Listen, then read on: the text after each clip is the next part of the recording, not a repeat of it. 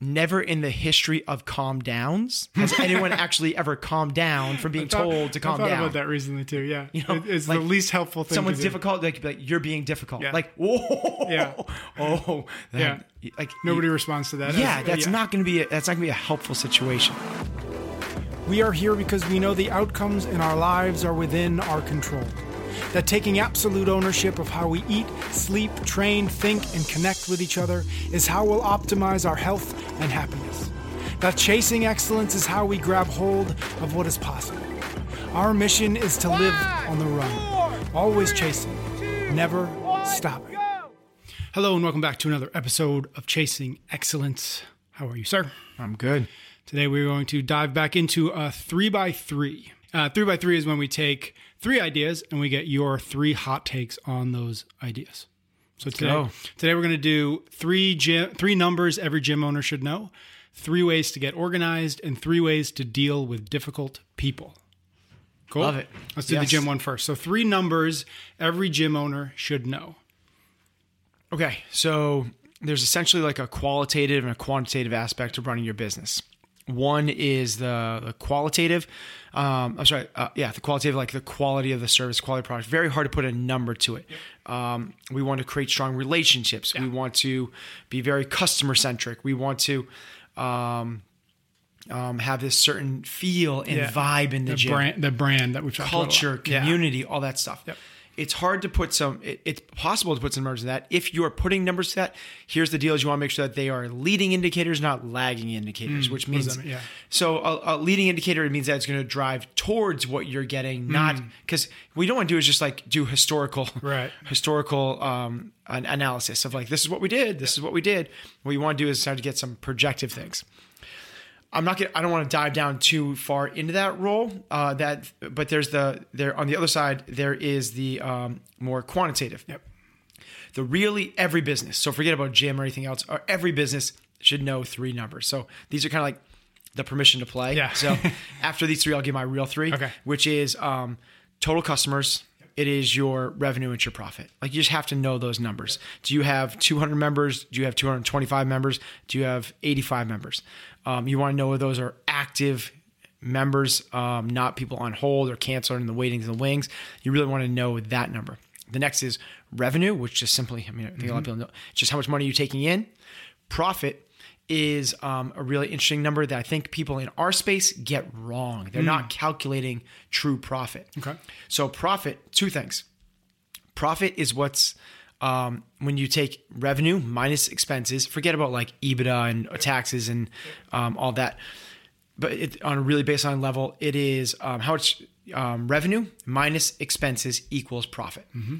Okay, so what a lot of gym owners will do is, okay, we made um, two hundred thousand dollars. My expenses were one hundred fifty thousand dollars. That means we made fifty thousand dollars. So fifty thousand dollars trickles down into their bank account.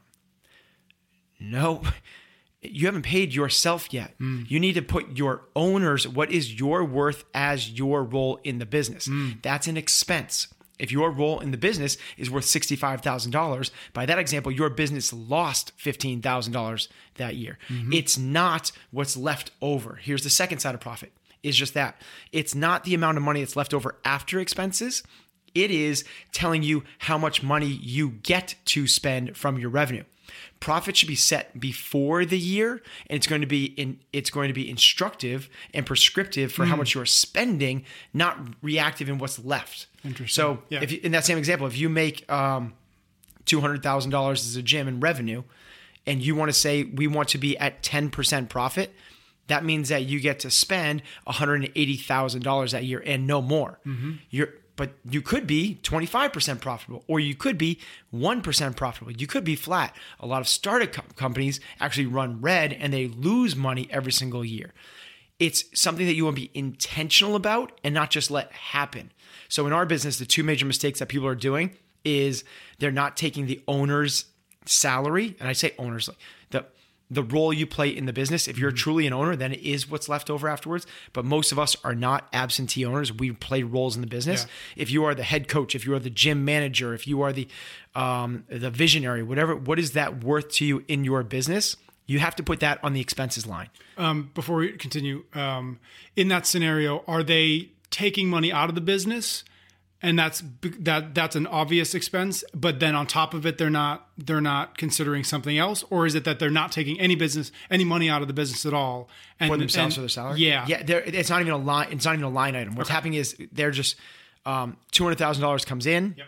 They spend, you know, their expenses end up being one hundred ninety thousand dollars. Ten thousand dollars left over, and they're like, "Wow, I made ten thousand dollars this year." Yep. No. That's a really, that's not great to be working right. in our business seventy-five hours a week for right. ten grand a year. Right. So instead is beforehand, figure out what you and pay yourself. Now in some, in some um, states you can't, if you're an L L C, you can't take a salary, mm-hmm. but you just line item it. If you, if you physically has to be um, a, a, a, a pay through, it has to go right through. But still from accounting perspectives, you need to know truly, is your business making money or not? Okay. If we get past that kind of like buy-in of members revenue, I would go to the next level, which would be um, not just members, but what is the, your average daily attendance mm. in twofold. First off, how many people are attending each class? You yep. really want to know the the class averages so you can start to figure some things out. A lot of people are adding more classes and more yeah. classes on when that's not going to solve any problems because you have, you're so under capacity in your current classes. Yep. You're just you're just exacerbating the same problem of paying your coaches and not getting enough members in. Mm-hmm. So you need to really know um, how many um, people are attending each class. It really will also uh, pull to light some like staffing issues. Who's really good? Who could mm-hmm. use some help? Mm-hmm. What are the peak times? When do we need more front desk help? When do we need more bodies in the gym from a team staff perspective? That's really eye-opening experience and really good numbers to watch change and morph as um, as you bring new people on the team and so on. The next one would be... Um, staying with the membership is how many people are attending classes every day. Mm-hmm. So really, how are your are your customers using your business? Yep. What we should be shooting for in our industry is somewhere between fifty and sixty percent. Um, if you have a seventy percent of your average, let's say you have one hundred members. If you have seventy members walk through the door every single day, you're killing it. Mm-hmm. That's phenomenal. Do you have a, um, that, the first number you said, the kind of the in-class percentage, is that the same idea where you want, like how how do you know if, okay. That's, that's actually a hard absolute number. So it's like in the eight five thirty a m class, yep. is there eight people? Okay. In the so you just nine, set it for yourself. You know what a good what the right number is. No, you or, want to track it because yep. every gym's going to be different, right? So in our um, we are a morning centric gym, so our morning classes are twenty plus. You know, mm-hmm. they average like between twenty and twenty six. Our evening classes are closer to, um, you know, in the teens, like mm-hmm. fifteen, seventeen, eighteen. What that, what that means is we need to pay more attention to the evening classes. Yep. It's no surprise. I know the reason. Right. I'm not here in the evenings. I go home at five thirty-five every single day. So yep. what you do is I need to focus on bringing greater leadership to those later classes. Got it. That's where our growth opportunity is. If you just try to smush more people into the morning classes, yeah. you're not solving the qual- a problem. The quality actually might start to suffer. Exactly. Yeah. The people in the evening have the same product or potentially worse, and the people in the morning class have a worse product. Yeah. So you need to solve a problem, Got not it. Just... And that's what that tra- tracking those numbers exactly. actually does. Got it. Yep. Okay, so in class and uh, daily percentage use, right? Yeah, so hard numbers for each yep. class. Yep. Um, track that across time, and then um, how many people are actually showing up in total to the Got gym, it. Percentage-wise, of your actual membership. Got it. Um, and again, we should be shooting for fifty, fifty-five percent, you know, just... A, put that into perspective, a Globo gym shoots for like ten to fifteen percent. Right. They're hoping people don't come. Yeah. But our our memberships are too expensive. People yeah. aren't showing. They're going They're to cancel. Maybe yeah. not next week, but certainly within the, the quarter. Mm-hmm. Okay. Those two numbers, or do you consider that one number? I consider one, that one number. Okay. Yeah. Instead of just members, yeah. let's dive a little bit deeper. Next one is instead of um, revenue, let's figure out what is driving revenue. I say that most people are going to kind of lean towards marketing. Mm. I think of it differently. I think of it in terms of we're not having a problem getting people in the door. Mm-hmm. We're having a problem keeping people. Yep. People, it's, it sounds strange. People know about the party. Yep. They are, a lot of people are coming in the party and, you know, sticking around for a beer or two. Yep. And then a lot of people are leaving because they, they don't feel like that they're, this is their group of people. Yeah. We need to get people to stay at the party longer. So you can measure that a whole bunch of different ways. Um, the common words are like retention. Yep. Next, maybe not quite as common, is churn. Um, another way would be um, average lifetime value. You can measure, I don't care which one of those you measure, but you should be measuring one of those things. Retention is how many of your members are you holding month over month.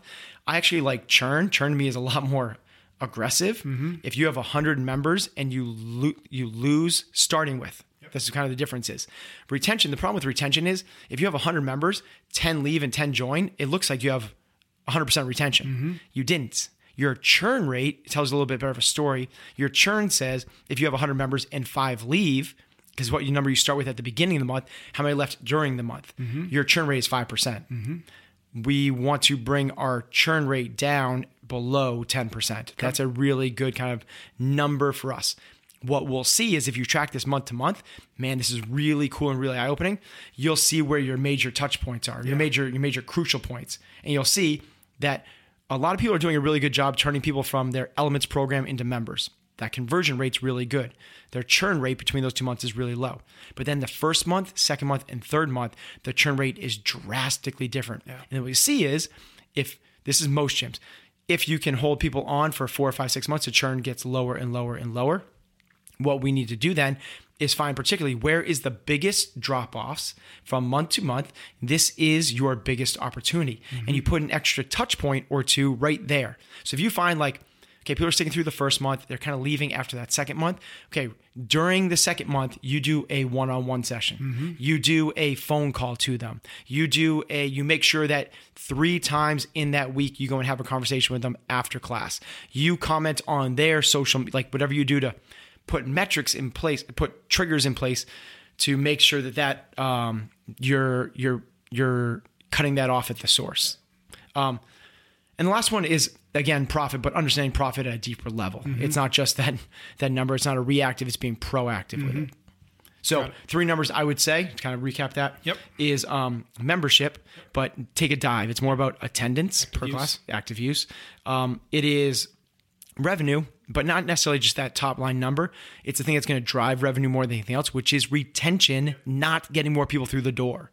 Kind of a paradigm shift there. Yeah. And the third one would be profit, but it's not profit's not what's left after expenses. It's you deciding, do you want to grow the business? If you do, you're going to spend up to the limit. If you're not in growth mode, mm-hmm. okay, then let's see what we can kind of get to drop to the bottom line after you pay yourself. Mm-hmm. Kind of perspectives there is anywhere between twenty and thirty percent would be really strong numbers for profit for gyms. Got it. All right, moving on to the next one. Three ways to get organized. Okay.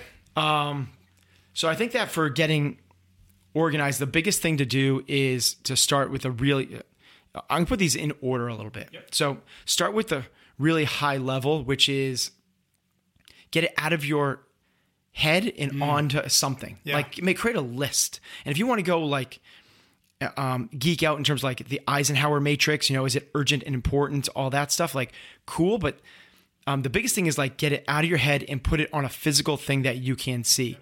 Whether it's a um, a planner, whether it's um, a calendar, whether it's um, just literally on a sticky note, whether it's on a chalkboard or a whiteboard, is you got to, in order to get organized, whatever it is, you got to create the list. And that's yeah. organized, whether it's like the, the issues you're dealing with in your business, or I need to um, organize um, my the kitchen, or I need to um, figure out how to um, get control of my kid's schedule, yeah. whatever it is. Yeah, um, David Allen, I think he's the author how, of. Um, yeah, he. But, but yeah. the thing, that, one thing that he says that I love is that your head is good for having ideas, not for holding them, oh, or it's me- or it's meant for having ideas and not for holding. That's them. That's great. His whole getting things done is the idea of literally getting it out of your head and onto a into a system, beautiful. So that you don't have to, you know, psychologically hold on to it forever. Beautiful. Yeah. Um, so from there, the next thing I would do is um, prioritize mm. that list.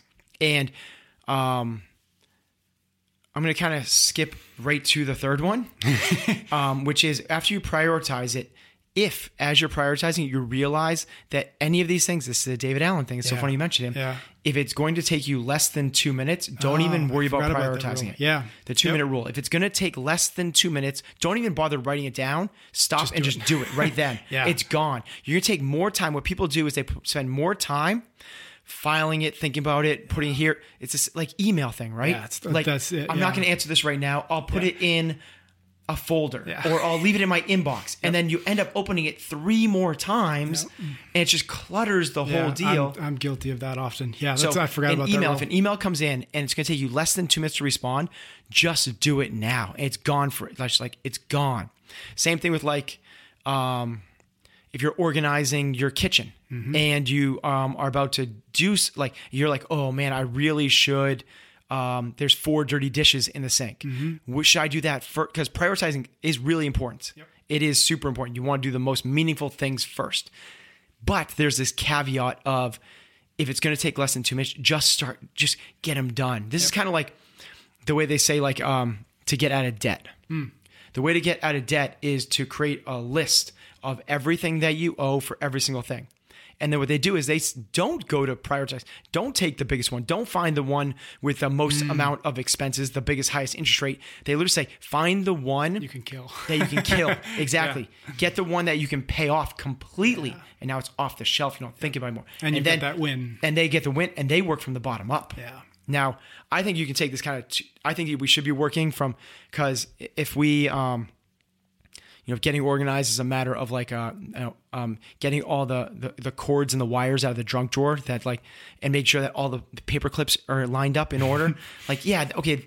That's that sounds cool. Like something Heather does like oh, on I'm, the I'm, weekend. I'm refer- this is not, I'm not just pulling this out. Yeah, this is, um, that's cool. But is that going to move the needle as much as like figuring out your kids, you know, driving schedule? Like that might be a little bit more important. So, Um, you got to kind of prioritize and play this two-minute drill back and forth on top of each other. Two-minute drill, I like that. Nice, yeah. nice reference. All right, cool.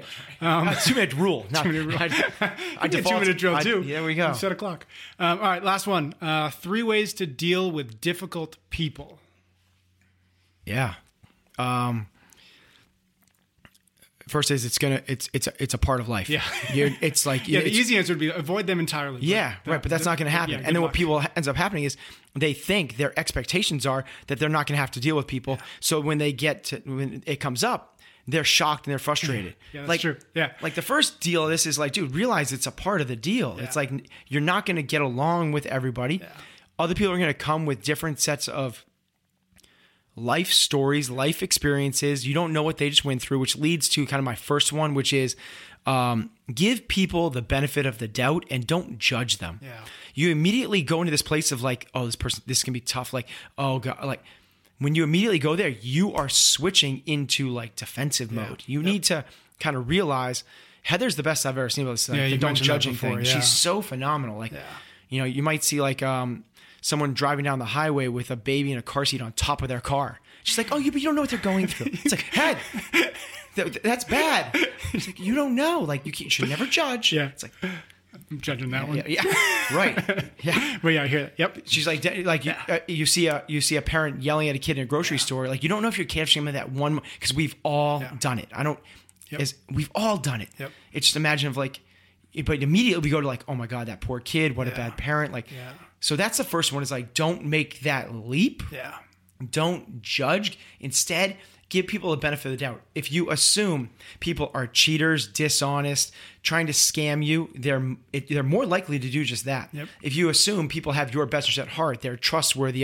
This is kind of like psychology one oh one yeah. type, even sociology. Um, just give people the benefit of the doubt. Yeah. That'd be step one. Yeah.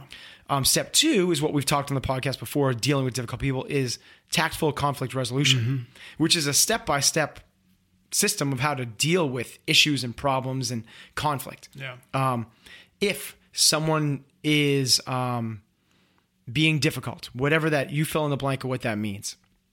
The first thing to do is to distru- distrust your natural gut reaction, which is to defend yourself. Yeah.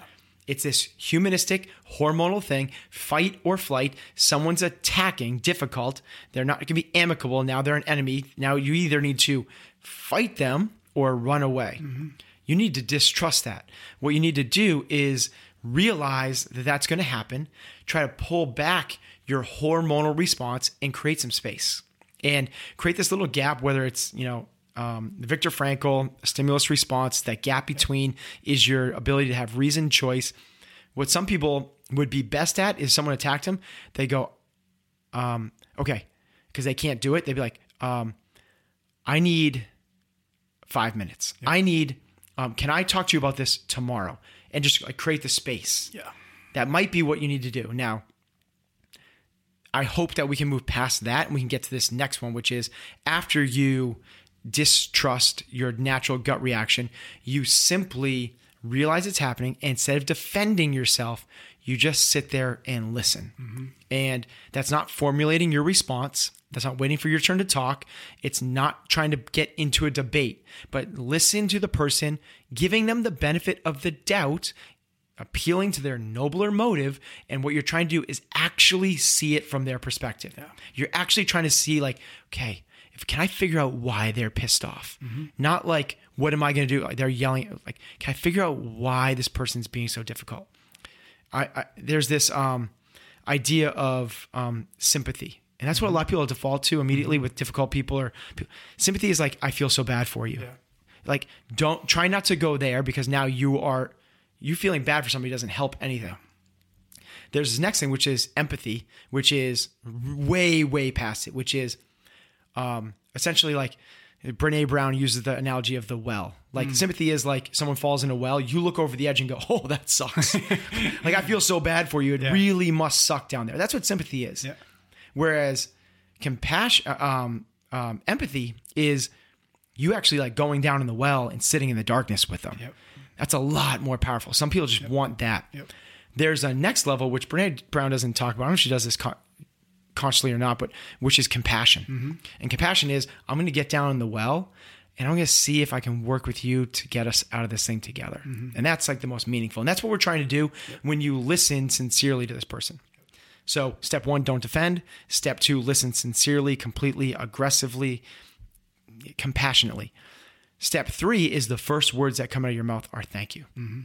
It has to be thank you. And right when you do that, you are diffusing the situation. Thank you. We're on the same page. Then you admit mistakes. If someone's dealing with a difficult person, you admit mistakes. And then finally, you ask them for advice in terms of a, a resolution. Mm-hmm. If you do that, all of a sudden, think people that were at once difficult start to not be as difficult. Mm-hmm. Um, but some people remain difficult. And that's going to happen. It's, you're not going to change them. In that case, your environment matters too much. Mm. I would take my third piece of advice would be remove them. Cut them out of your life. Yeah. Completely. Heather's a great example of this as well. If um, if she has a friend that complains about, um, so she's in a group of like uh, moms that um, from the school. Yep. And if one of those moms complains about their family or their spouse, their husband a lot, um, she gives them like two more chances. And then she's like, I'm out. Mm-hmm. I'm, I'm, are you, are does she do it out loud or does she just sort of quietly remove herself from both? The, yeah. Yeah. I think it's not a fastened rule. Like I'm going to tell the person this, yeah, yeah. but she'll do it. Yeah. Um, um, she'll do it for sure. And if the person doesn't change, you know, it's a lot of times it's just, um, um, a quiet, like, you know, um, soft, mm-hmm. like little nudge, mm-hmm. um, trying to steer the conversation or bring awareness to it a little bit. Um, not aggressive. That's one of my pieces of advice is not to come over the top. Mm. Like you're being difficult. Like mm. that's not going to help anything. Right. Yeah. It's kind of like, uh, never in the history of calm downs has anyone actually ever calmed down from being thought, told to calm down. I thought down. about that recently too. Yeah. You know, it's like the least helpful thing. Someone's to do. difficult. Like, like you're being difficult. Yeah. Like, whoa. Yeah. Oh, that, yeah. Like nobody you, responds to that. Yeah. As, that's yeah. not going to be, a, that's not gonna be a helpful situation. Yeah.